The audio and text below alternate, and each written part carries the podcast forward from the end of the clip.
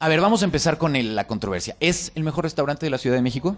Este año hubo dos momentos muy clave eh, en, la, en la historia corta de Quintonil, que es eh, una, el presidente de la República visitó Quintonil con el primer ministro de India y, fue un, golpe mediático porque eh, el vocero de, de Relaciones Exteriores de India lo tuitea, evidentemente en México se empieza a hacer viral. Y, y- y el tema es, ¿por qué el presidente fue a Quintonil si generalmente todas estas comidas las realiza en la, en la residencia oficial, en Los Pinos? Pero bueno, se hizo viral, se hizo viral y, y entonces es, ¿qué está pasando en Quintonil? ¿Acaso es que tienen un gran trato a los vegetales y el primer ministro de India eh, es vegetariano? vegetariano. ¿O acaso es el restaurante de moda? X. Entonces nos planteamos a ver qué está pasando. Cinco días después de esta visita, eh, sucede que en Nueva York a Quintonil nos nombran eh, número 12. 12 en la lista de San mundo, Pellegrino. eh, de la lista San Pellegrino, lo cual ningún restaurante mexicano había logrado antes. Y aquí es donde tú dices rebasa a, Quinto- a Puyol, perdón. Entonces, ¿qué pasó? Chilango. Esto es justo lo que le preguntábamos a Pedro Reyes, nuestro editor gourmet de viajes y estilo de vida en Chilango, sobre Quintonil, este restaurante que, pues, para muchos es desde este año el mejor restaurante de la ciudad. Les vamos a decir por qué decimos que a partir de este año, cómo le cambia a un restaurante la fama súbita y el ser considerado como el líder en su ciudad, en su segmento. Eh, y les vamos además a anunciar, escuchas los seis nominados que Chilango está presentando a los Gourmet Awards, los premios más importantes de la gastronomía en nuestro país eh, y que consideran las mejores aperturas chilangas en el último año. Entonces, si ustedes quieren ir a conocer nuevos restaurantes y probar nuevos sabores y saber de qué están hablando los críticos y la gente que es aficionada a la cocina, este podcast no se lo pueden perder. Y además, una visita de volada, un escape muy interesante a Cholula. Hay una razón de peso para ir este fin de semana. Y les vamos a hablar también de cuentos eróticos africanos. Y toda la oferta cultural para hacer muchos conciertos. Hay mucho concierto esta semana. Así que arrancamos esto y mucho más en el podcast de Chilango. Chilango. Cine, conciertos, restaurantes, antros, bares, historias de ciudad, sexo, teatro, humor. Haz patria y escucha Chilango. Chilangas y chilangos, bienvenidos a otra emisión del podcast de Chilango. Yo soy Juan Luis, me encuentran en arroba Juan. Pons o en Facebook en Juan Luis Oficial. Encuentren todos los martes un nuevo podcast, una nueva versión del podcast, en Tuning, en Mixcloud y en la aplicación podcast de Apple. Les van nuestras redes de volada, en Twitter, en Instagram y en Vine estamos como chilango.com, en Facebook como Chilango Oficial, en YouTube como Chilango y en Foursquare nos pueden encontrar como chilango.com. Toda la conversación, por favor, pónganla en el hashtag podcast chilango para que la podamos encontrar con mayor facilidad. Y bueno, glotones alégrense porque como les decía yo al inicio, vamos a hablar mucho de comida, de comida muy rica y de controversia y de un tema que a todos los que tienen que ver con el asunto de la gastronomía, ya sea profesionalmente o como aficionados, pues nos mueve mucho porque es un tema bastante polémico que es el asunto de las listas, de los premios y de saber cuál es el mejor restaurante de la ciudad. Y como yo les decía al inicio, eh, siempre es un poco chocante el tema de decir, a ver, este es el mejor restaurante de la ciudad. Y en la edición de Chilango que tenemos en este mes de septiembre, de la que estamos además muy orgullosos, eh, planteamos esta pregunta en la portada por varias razones. Una, porque es un año muy especial para la gastronomía en la Ciudad de México eh, donde vemos muy buenos exponentes en muchos lados, en todos los segmentos, y donde además pasó algo inédito desde el año pasado y va a seguir sucediendo a lo largo de este mes, que es el rebase por la izquierda o la derecha, dependiendo de cómo lo tomen, de un restaurante que ha sido consistentemente eh, mencionado entre los mejores de- del país, evidentemente de la ciudad, que es el caso de Quintonil, y que eh, superó a lo que era hasta ahora el emblema, digamos, en estas listas de la ciudad. Eh, si ustedes ven las campañas, por ejemplo, de gobierno de Ciudad de México, verán algunos de los platillos en los comerciales que son más emblemáticos de Puyol, el restaurante de Enrique Olvera, eh, y este y varios de sus platillos icónicos. Y él era hasta hace muy poquito el gran emblema de la cocina chilanga a nivel global, probablemente, ¿no? Y bueno, si a eso le suman el tema de lo de Netflix, pues con mayor razón, el que Chef's Table lo incluya en esta segunda temporada. Pero ahora, eh, Jorge Vallejo y Ale, su esposa, entraron y superaron al maestro. ¿Y quién mejor para hablar de este tema que los dos expertos glotones, profesionales, que peso sobre peso están avalados como los, los grandes paladares de, de Chilango y de esta empresa? Eh, para mí es un gusto recibir aquí en el podcast de nuevo a Roberto Gutiérrez Durán, que es el director de Gourmet Awards.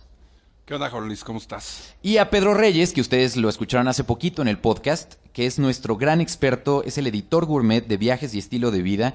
Yo creo que la persona más envidiada, yo creo, de la redacción en Chilango. Gracias por estar acá, Peter. No, hombre, gracias por la invitación. Muy bien, muy bien. Como oyen, ya Pedro está bastante más este, despierto que la última vez. Sí, sí, leve, muy bien. Oigan, a ver, eh, estuvimos platicando en el, para hacer este artículo varias, varias semanas eh, junto con Mario, nuestro editor de reportajes, y estuvimos viendo un poco cómo enfocábamos el tema de la gastronomía, ustedes que son grandes expertos del tema, que han estado en muchas de las grandes mesas de manteles largos y de manteles cortos en esta ciudad y en general en el país. Eh, al final nos planteábamos, Peter, en la, en la, en la portada, un, ¿realmente Quintonil es el mejor restaurante de la ciudad? Y entonces recorrimos eh, pues sus entrañas por 24 horas, ¿no? Hay unas fotos increíbles en, en, la edición de este mes que de verdad, si les gusta el tema de la alta cocina, no se pueden perder. Eh, porque además, por cierto, viene embolsada con la guía de guías este mes, que ya vi, por cierto, muchachos. A ver, vamos a hacer una pausa de seriedad. Pues escuchas, si ven la revista en el supermercado o en los puntos de venta, please no le quiten la guía de guías, no, no se la saquen. Eso no se hace, muchachos, porque se la dejan se la quitan a alguien más. El caso es que eh, si ustedes compran la revista en cualquiera de los puntos de venta, revisen que contenga tanto la guía de guías como un especial que nuestros hermanos del, de Life and Style hicieron sobre Jalisco, que está increíble también. Entonces todo eso está incluido en el mismo costo en la bolsita de Chilango de este mes. Y bueno, eh, es la historia del maestro superado por el alumno, ¿no? Exactamente. Jorge incluso trabajó en la cocina de Puyol bajo eh, la tutela de Enrique Olvera. Ahí conoce a, su esposa, a Ale Flores y, bueno, incluso en el, en, el, en el reportaje hay palabras de Enrique Olvera diciendo, yo recuerdo cuando Jorge trabajaba conmigo, que él decía que algún día quería estar en la lista de los 50 Best. Entonces, hay varias historias, ¿no? Está eh, la que tú dices, la del maestro superado por el alumno, la Y donde el maestro, además, ojo, está feliz de eso, porque tampoco es que, o sea, todos, evidentemente, toda la prensa gastronómica, pues también trata de, a ver, ¿y qué piensas? Y sacarle como controversia, y todos lo hemos hecho. en, el, en el reportaje mencionas que el propio Enrique, Enrique Olvera, dice, a ver, esta lista eh, eh, pues es difícil saber quién es uno, dos, etcétera. Es algo que el propio chairman de la lista, que en México es Pablo Baños, la lista no es infalible. Sí, en realidad Pablo Baños lo que dice es, eh, no hay un sistema perfecto de evaluación y creo que la lista en particular de San Pellegrino, los 50 Best, ha sido polémica por eso, porque no hay un, un sistema claro, cuantificable de evaluación y además hay varias diferencias entre las evaluaciones alrededor del mundo.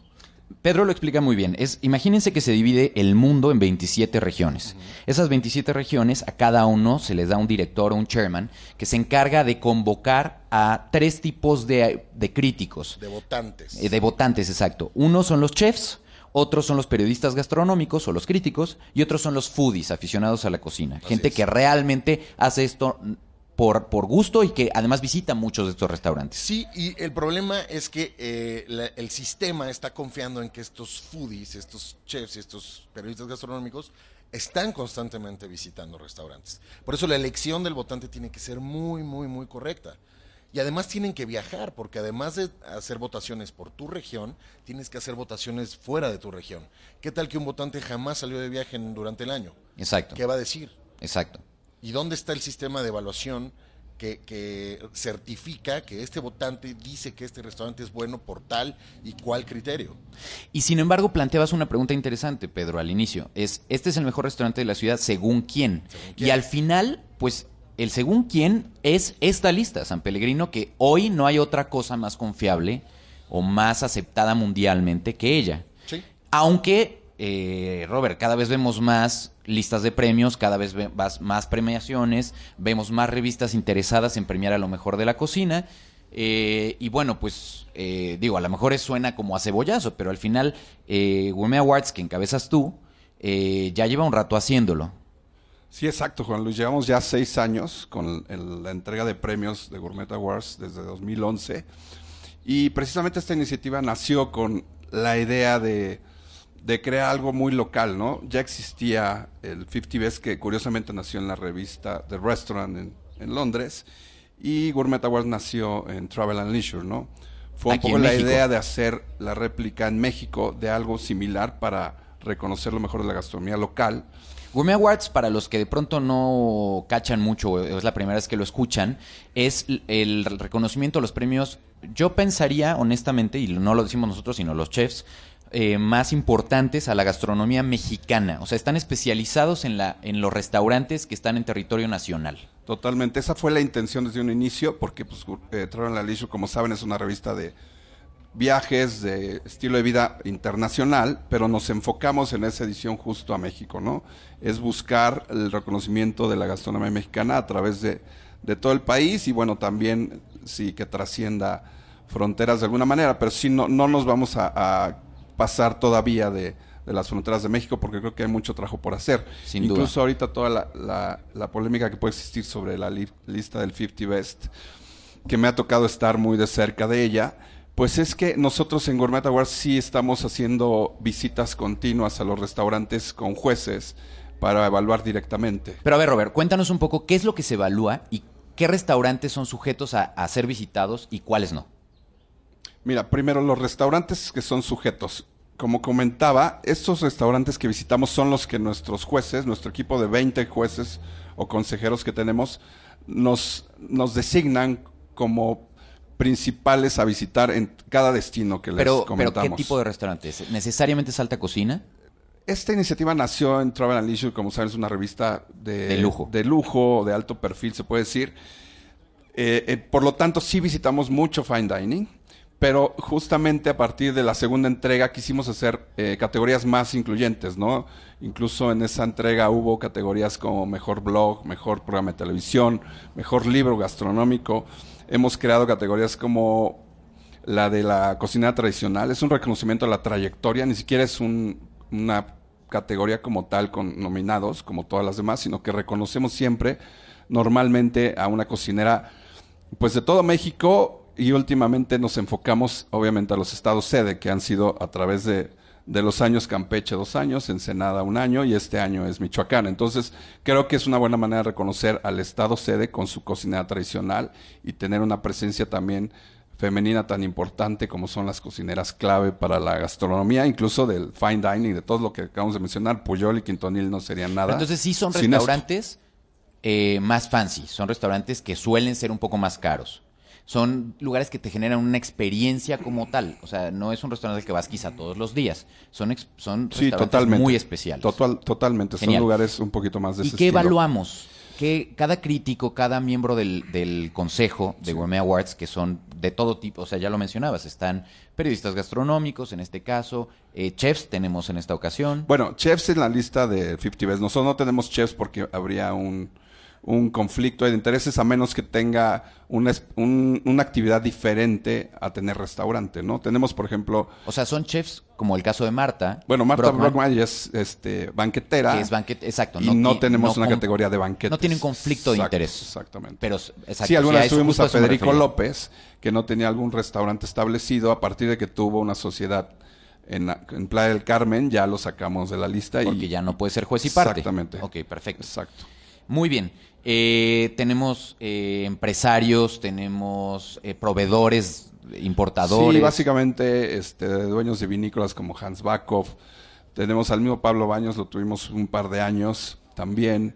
Este, tenemos periodistas gastronómicos en distintas loca- locaciones, ¿no? En Monterrey. solo de Grupo Expansión, además. No, no, En de fin. hecho el equipo interno son, somos cinco personas solamente. Perfecto. ¿Y qué rápidamente qué evaluamos? Evaluamos en distintos puntajes eh, calidad del ingrediente, la puesta en plato, que es muy importante para nosotros, la propuesta creativa de arriesgue, porque hay muchos lugares que realmente toman riesgos y que les sale, ¿no? Porque vemos, nos damos cuenta, todos los jueces, Pedro no me dejará mentir, que a veces hay gente que arriesga tanto que no le sale y, la- y el, el resultado final pues no resulta totalmente gratificante para el comensal. Eso es muy importante para nosotros. Algún puntaje también tiene el servicio, eh, un poco menor, y pues la calidad de los ingredientes, ¿no? Básicamente eso integra un cuestionario en el cual nosotros vamos puntuando y al final es lo que suma para crear las categorías que las anunciamos justo el 21 de septiembre en una gala que se llamará Foodies Night, que está dedicada a los blogueros y foodies enthusiastics que a partir de ahora los estamos reconociendo también ese día y ese día anunciaremos, anunciaremos las 13 categorías y ese mismo cuestionario nos va a dar también al final cuáles son eh, los ganadores de cada categoría que se premiarán el 14, 15 y 16 de octubre en Morelia, Michoacán. Tenemos Que se va a hacer esa la, la gran entrega, ¿no? Exactamente. Pero bueno, eh, desde, a- desde el año pasado, Gourmet Awards arranca, curiosamente, desde septiembre en Chilango, porque nosotros presentamos una de las categorías, eh, orgullosos presentadores de la categoría Ciudad de México, que es la mejor apertura de un año hacia atrás. Entonces, este año eh, estuvimos evaluando toda la oferta como tal. eh, ¿Y son cuántos nominados en los que estamos presentando en esta edición, Pedro? Tenemos seis nominados, eh, seis nominados que todavía están en el proceso de deliberación para ver cuál es el ganador, pero ya de todo, eh, fue un año muy interesante y además muy complicado porque la Ciudad de México tuvo en 2016, 2015 2016 una cantidad de aperturas brutal. Todas, todas las hemos tratado de, de- documentar en Chilango a través de cada, cada edición pero es complicado. Yo, uno no creería que se abren tantos, tantos restaurantes y la verdad es que este año para la Ciudad de México fue tremendo. De todo ese gran universo de nuevas aperturas, que es un restaurante que, que- que no debe de pasar los, los 18 meses, eh, conseguimos seis, eh, obtuvimos seis nominaciones. Eh, el primero, que es un gran fenómeno, es La Docena. Me encanta que la, docena, que la docena esté nominado. Sí, la verdad es que es una, es una propuesta que viene de Guadalajara, pero que llegó a México con una fuerza bruta. Conseguir mesas es bastante complicado. También tenemos Calle, el regreso de Pedro Martín. Juset, que es el proyecto de Michael Calderón fuera de J&G Grill, que es, un- es una cocina de campo her- hermosa, es un lugar increíble. Y el salón es muy lindo porque es como si estuvieras en la casa Tal de cual, alguien, cual, con foquitos. campirana. Yo soy fan de los foquitos, ustedes lo saben, pues escuchas, lo saben, lo saben, lo saben, lo saben.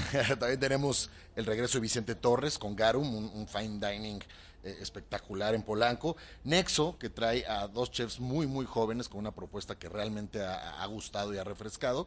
Y por último, Fonda Fina, que es esta, creo que el máximo exponente de esta nueva corriente de- de- de- del regreso de las fondas, digamos, eh, liderada por Juan Cabrera, que me parece que es un gran restaurante. Entonces, la deliberación entre los jueces y, y- y que tú eres uno de, los, de una de las grandes autoridades en esta categoría va a estar buena, porque Va a estar bien. Va a estar buena porque la verdad es que las seis son propuestas muy, muy, muy gratificantes. Y Traen saben, algo me gustó, exacto, y que además entre sí son diferentes, eso Son me gustó mucho. Muy, muy distintos y cada uno muy congruente con sí- con- con- consigo mismo, con, con su propuesta.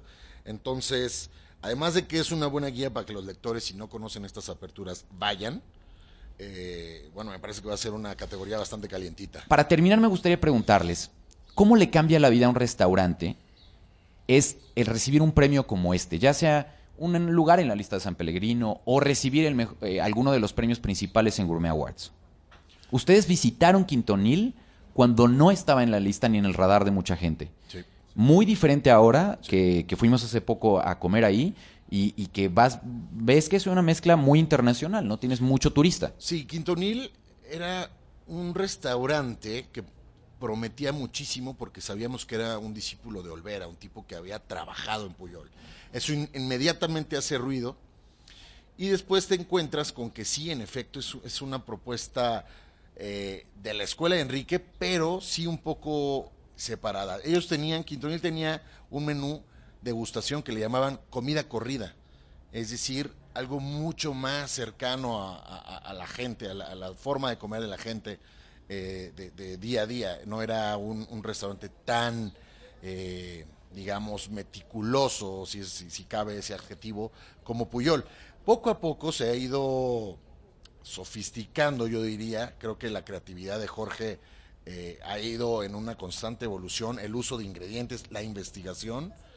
Y ahora, eh, bueno, mercadológicamente hablando, esta serie de premios y listas, lo que ha hecho es que, pues una, todo el mundo quiera ir. Entonces, conseguir mesa se va haciendo cada vez más difícil. Y dos, que la concurrencia vaya mutando un poquito más hacia viajeros, gente que viene a México por dos, tres días y se reserva su, su lugar en su mesa en Quintonil. O viene a eso nada más. Viene a eso nada más, incluso. O, a gente que viene, eh, curioso decir, en México está el lugar número 12 del mundo, ahí que tenemos que ir. Es decir, si vas y que por cierto, perdón Pedro que te interrumpa, en la revista hiciste un comparativo fantástico del, del costo-beneficio de Quintonil y de los otros dos restaurantes chilangos que están en la lista de 50 Best, ¿cuánto cuesta en dólares eh, comer o cenar ahí contra lo que costaría cenar o comer ahí en otras partes del mundo? Y eso me parece un dato muy, muy fuerte. Hay gente que dice, ok, es que son restaurantes muy caros y ¿por qué voy a pagar 1.300 pesos por un menú de degustación? Y es, es una pregunta válida, sin duda, pero cuando te enteras lo que cuesta un mismo menú en otro de esos restaurantes es dos veces o tres veces más. Exacto, mira, para a, grandes rasgos, la Hostería Franciscana, que es el restaurante que mueres por ir, te va a costar 220 dólares. Pero ese, ese restaurante está en el lugar número uno del mundo. El lugar número 42 del mundo cuesta 609 dólares, tres veces más comer en el lugar 42. Quinto Nil, que está en el lugar número 12, te cuesta 70 dólares, es decir, de entre los primeros 25 restaurantes, es el más barato. Increíble. Comer en México, por más caro que resulte, si comparas con la experiencia de fine dining en el mundo, sigue siendo muy barato. A, lo que voy es, chilangos, si quieren comer bien y si quieren gastar una lanita, pero quieren realmente vivir una experiencia, visiten estos restaurantes. Para eso sirven las listas, para ponerlos en los radares visítenlos, no les tengan miedo, páguenlo. Porque si van y viajan y probablemente comerán más caro y no tan rico. Aquí tenemos en el barrio Polanco tres de los mejores restaurantes del mundo. Salgan, pruébenlos y háganse ustedes de su opinión. No dejen que ninguna lista, ningún premio eh, decida por ustedes cuál es el mejor de la ciudad o cuál es su favorito. Que sirva nada más como guía, como tal y como provocación. Muy bien, Robert, ¿quieres agregar algo? Tú visitaste Quintonil cuando abrió. De hecho, Era muy diferente, ¿no? Agregar, sí, es un caso muy curioso. Los dos máximos discípulos de Herrera, y mira que hay muchos más. Alguna vez le reconocieron todos los chefs en una categoría que creamos de chef mentor a Enrique como el, un gran mentor, porque otro de los grandes cocineros de México es Lalo García, de Máximo. Y curiosamente le tocó también ir las primeras veces que abrió y tenía también un menú de 150 pesos. Ahora creo que en máximo no comes por menos de 800 pesos por persona, ¿no? ¿Y eso qué, qué significa? Lo mismo que con Quintonil. Es estas ganas de la gente de comer bien, de pagar lo que sea por comer bien.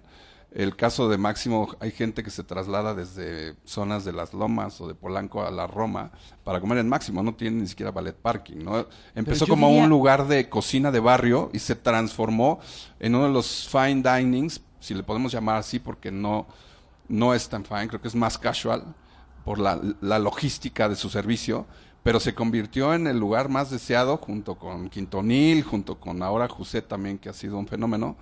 Pero es por eso, la gente quiere comer bien y se la quiere pasar bien. Pero yo creo que es más que comer bien, ¿no, Robert? Porque al final todos estos restaurantes y lugares para comer bien en la ciudad nos sobran, la verdad. Pero esto es esto trasciende la experiencia de lo que está en el plato, creo. Sí, estoy de acuerdo. Yo en lo personal me fijo mucho más en la comida que en todo lo demás del servicio y Máximo no se caracteriza por un buen servicio, definitivamente. O sea, carece de un buen servicio y ha habido muchas quejas. Sin embargo, su comida es espectacular y la gente lo sigue llenando. Entonces creo que no, no, pero además me refiero muy importante. es es o sea, a lo mejor les va a sonar muy mamón, pero es si es contar una historia con lo que está en el plato. Hay una propuesta del chef, hay una relevancia con platos en la ciudad, hay un, o sea, vamos, porque comer bien, puedes irte a comer bien una, una costilla en, en, en clavería Claro, y la gente en te va a decir, voy a comer cabrón, o en, ajá, vas a comer en un mercado.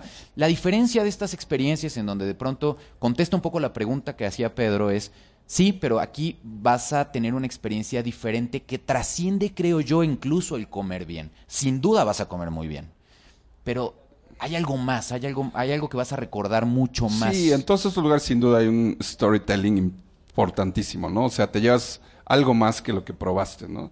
Te llevas una experiencia que te va a llenar los sentidos por completo, te va a llenar el corazón. Y eso es lo que está sucediendo mucho en México, ¿no? Los restaurantes, incluso todos estos chefs de los grandes restaurantes del mundo vienen aquí, se la viven en México, visitan Mérida, visitan Oaxaca y, quieren vivir eso, que creo que tenemos mucho acá, ¿no? En otros lugares también son muy cálidos y se come muy bien y hay grandes experiencias. Pero en México, sin duda, como tú has hecho muy bien en Chilango, invitar a la gente a comer por menos de 150. Nosotros en, con la iniciativa Gourmet Awards también invitar a la gente a viajar por todo el país, visitando estos grandes lugares. Los invito a entrar a Gourmet Awards MX. Ahorita estamos con todo de lleno con los premios, con lo de Soy Foodie también, con los blogueros. Hay una iniciativa también en Instagram, en Twitter de Soy Foodie, donde están subiendo continuamente platillos los blogueros. Entonces creo que eso es importante, este, generar más movimiento para comer rico. Y eso es lo que buscamos. Creo que todos los estamos aquí, tú, Pedro, yo, la em- nuestra empresa y en general este, las iniciativas de, de turismo tienen que ir mucho por ahí, ¿no?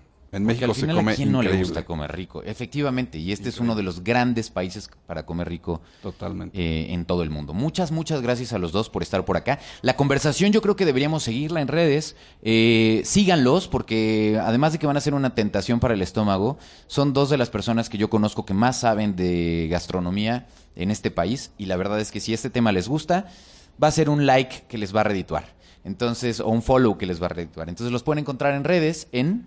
En Gourmet Awards MX, eh, también estamos en Instagram con Gourmet Awards MX, con Soy Foodie. Y a ti, Robert, ¿en ¿dónde te encuentran?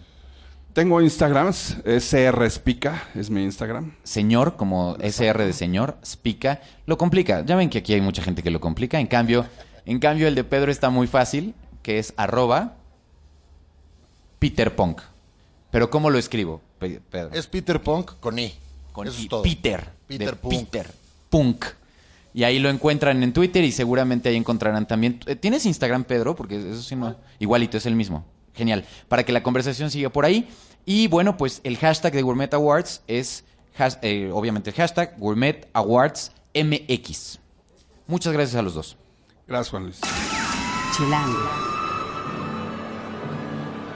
Esto es Tercera Llamada. Tercera Llamada. Comenzamos. Si pasa en la ciudad, está en Chilango.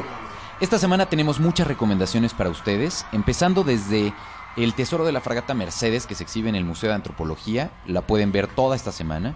Eh, si van hoy martes que estamos publicando el podcast, puede ser desde las 9 hasta las 7 de la noche que cierran. Ahora, si aman la escultura, no pueden perderse de la piedra al barro en el Munal. Ah, eh, hoy martes la entrada es libre. De ahí seguiríamos a Garbage, que va a estar eh, este miércoles en la Arena Ciudad de México. Termina ese día también Parásitos, una comedia negra sobre una pareja que espera a su primer hijo en el helénico.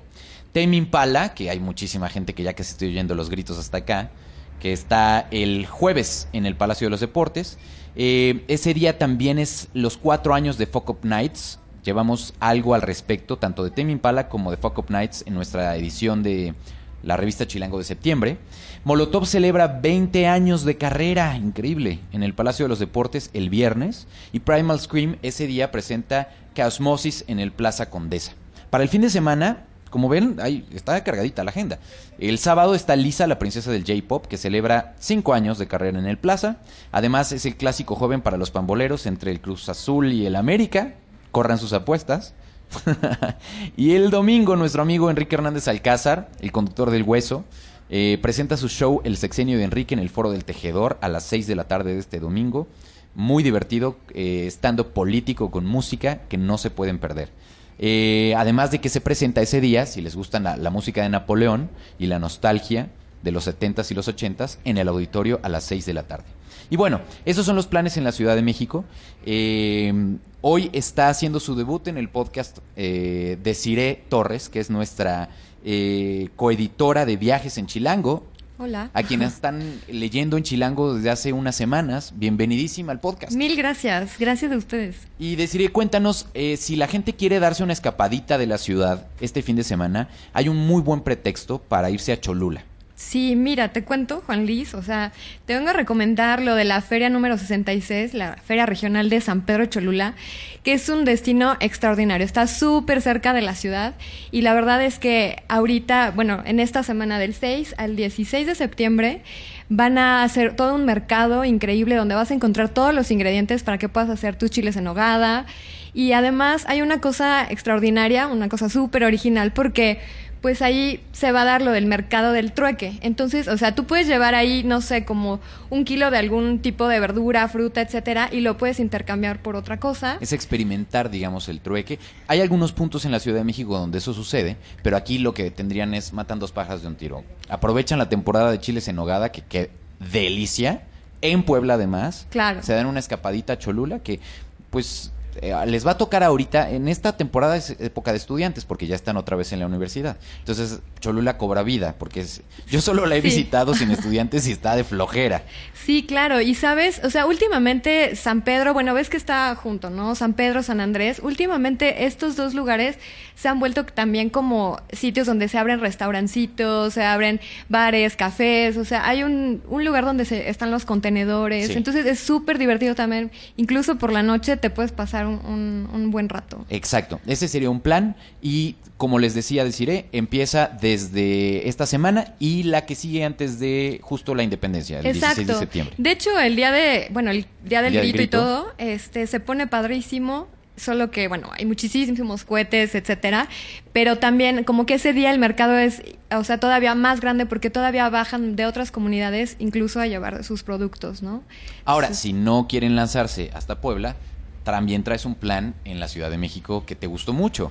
Sí, exacto. Pues mira, eh, no sé si ya hemos platicado sobre el bar El Vicio, que está en la Ah, calle pensé de que me Madrid. ibas a decir, no sé si hemos hablado del erotismo aquí. Y Bueno, vaya que es hemos que vamos hablado para del allá. erotismo. Muy bien. Y justo, bueno, yo soy fan también de todo eso. Entonces, mira, ¿Qué ¿Define todo eso? eh, de todo el erotismo, de la- del teatro, me encanta y sobre todo el vicio, ¿no? O sea, tu vicio es el erotismo. Un poquito, sí. Muy bien, muy bien. Y mira, ah, va a haber una obra de teatro que, bueno, se acaba de estrenar apenas hoy y se llama Cuentos Eróticos eh, Africanos. Entonces, son tres historias y se van a musicalizar con ritmos africanos, etcétera. Y además, en el restaurante, o sea, la entrada cuesta 200 pesos, ¿no? Más lo que tú te vas a tomar.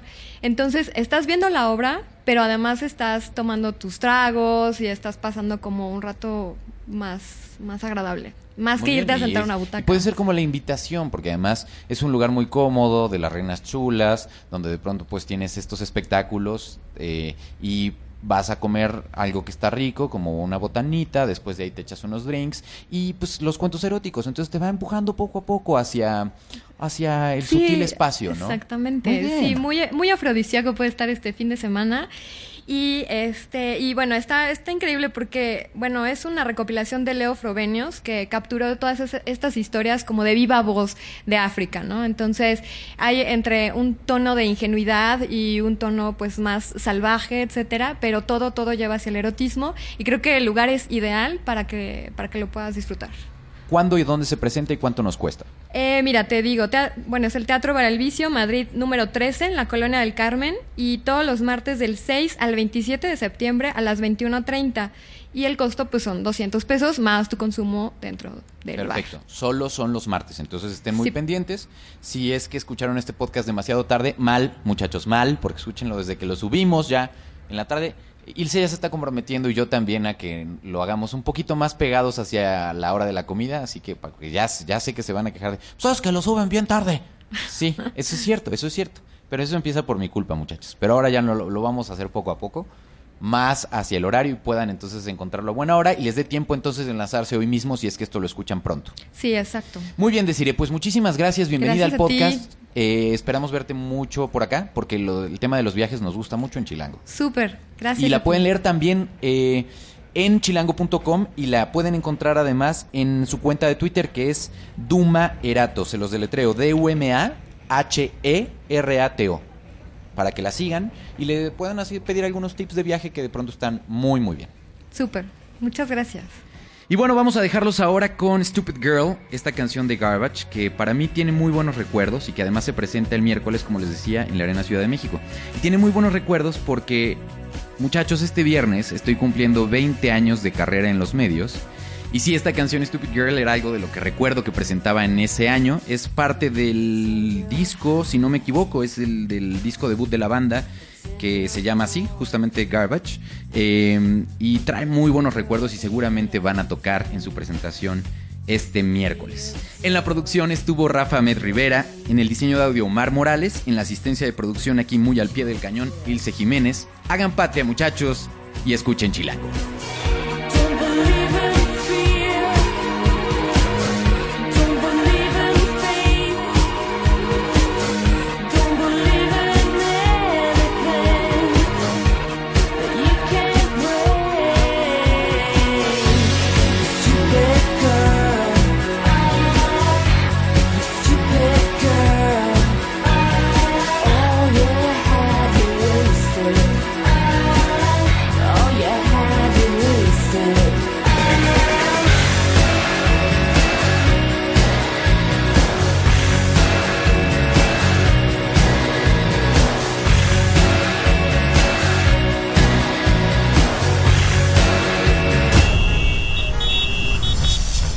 Patria y escucha Chilango.